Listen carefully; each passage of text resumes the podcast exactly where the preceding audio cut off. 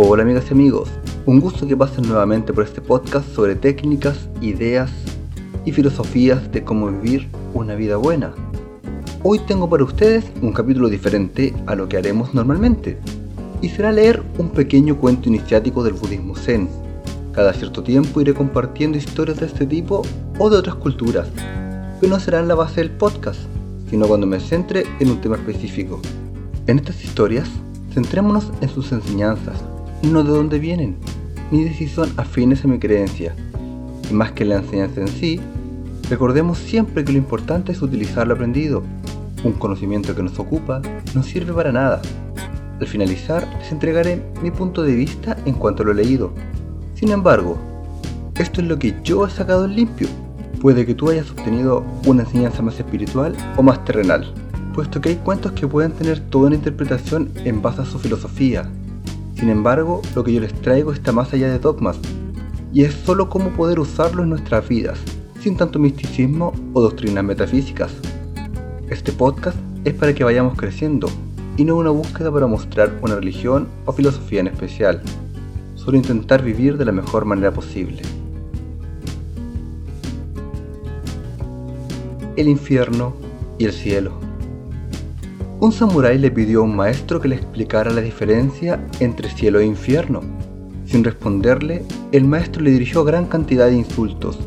Furioso, el samurái desenvainó su sable para decapitarle.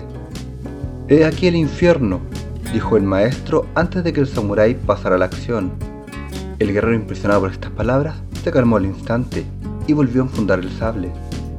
Al hacer este último gesto, el maestro añadió, He aquí el cielo.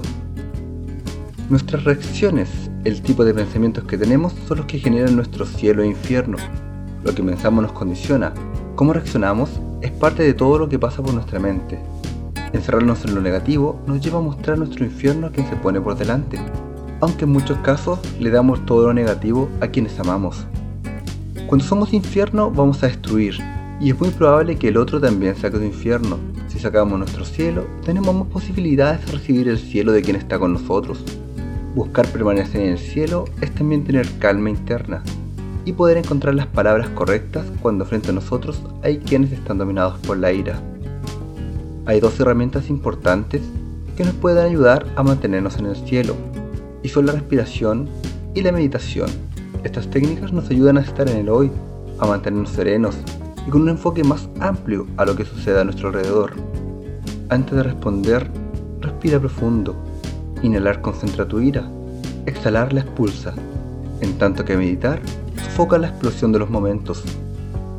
Combinando estas dos técnicas te mantendrás alejado de caer en lugares que te llevan a la autodestrucción. Mientras más nos mantengamos en el cielo, menos probable es que caigamos al infierno. Me despido deseándoles una gran semana y nos vemos en el próximo episodio.